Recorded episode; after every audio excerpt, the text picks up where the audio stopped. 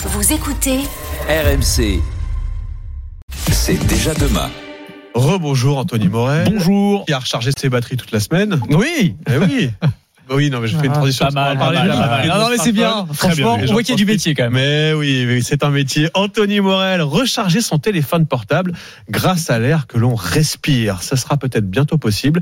Des chercheurs australiens ont trouvé un moyen de produire de l'électricité à partir de, de l'air ambiant. Ouais, c'est ça. On pourrait potentiellement transformer l'air qui nous entoure, donc une source potentiellement inépuisable en énergie pour faire tourner nos appareils électriques ou recharger nos, smartphones. C'est des chercheurs donc australiens qui ont publié ça dans la très sérieuse revue Nature. Ils sont partis d'une bactérie, une bactérie qu'on trouve dans, dans le sol, qui est assez facile d'ailleurs à trouver et à cultiver.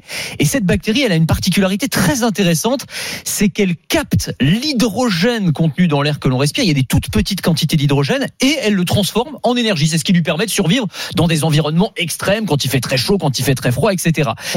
Et ça, c'est c'est quand même pas mal. Et en fait, ce qu'ont réussi à faire ces chercheurs, eh ben, c'est à reproduire ce processus électrochimique qui a lieu à l'intérieur d'une bactérie, mais à le faire en laboratoire. En gros, ce qu'ils ont mis au c'est ce qu'on pourrait appeler une pile naturelle qui pourrait permettre, lorsqu'elle est au contact de l'air libre, eh ben, de recharger potentiellement n'importe quel appareil électronique. Alors, des petits appareils, hein, c'est ce que disent ces chercheurs pour l'instant. On peut alimenter une ampoule LED, par exemple, ou un ordinateur portable, ou pourquoi pas, effectivement, recharger son téléphone. C'est pas mal déjà. déjà pas mal. Ah oui, c'est bien. Et donc, on n'aurait plus du tout besoin de batterie. Exactement. Alors, euh, sur le papier, hein, parce que tout ça va prendre du temps, là on est en phase expérimentale, on est dans les laboratoires, est-ce que ce sera industrialisable? Combien ça coûtera? On n'a pas encore toutes les réponses. Mais effectivement, ça fait partie de ces solutions qui vont nous permettre de, de nous passer de nos, de nos chargeurs de smartphones.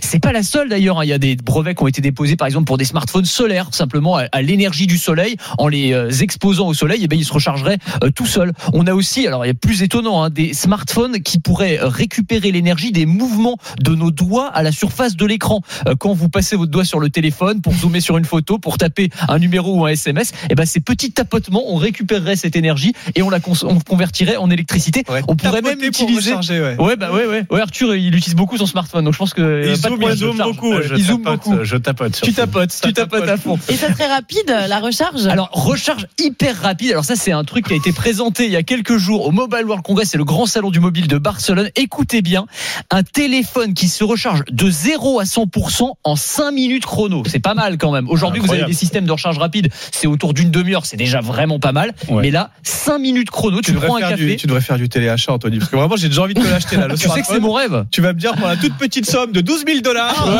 en 5 minutes, sous vos yeux ébahis, attends, 5 tu- minutes, tu te rends le mimi, le rara, tu sais- c'est le miracle. C'est quand même, non mais c'est c'est quand même l'un des gros points faibles. Aujourd'hui, on est tous contents globalement des smartphones qu'on a, mais il y a un point faible qui reste quand tu demandes aux gens, Eh oui. c'est Ouais. voilà, c'est la batterie, C'est le chargeur, et donc là voilà, on va avoir quand même des solutions intéressantes qui arrivent. La batterie de demain avec Anthony Morel qui a tous les matins des solutions tech pour nous simplifier la vie. C'est à retrouver aussi en podcast quand vous voulez. C'est dans votre poche, sur votre smartphone. S'il est bien chargé, vous allez sur l'appli RMC, dans les podcasts et vous retrouvez toutes les chroniques d'Anthony. Et si vous aimez la tech et l'innovation, je vous propose de me retrouver dans Le meilleur reste à venir. C'est le podcast qui veut vous donner envie de vivre en 2050, à retrouver sur le site de BFM Business et sur toutes les plateformes.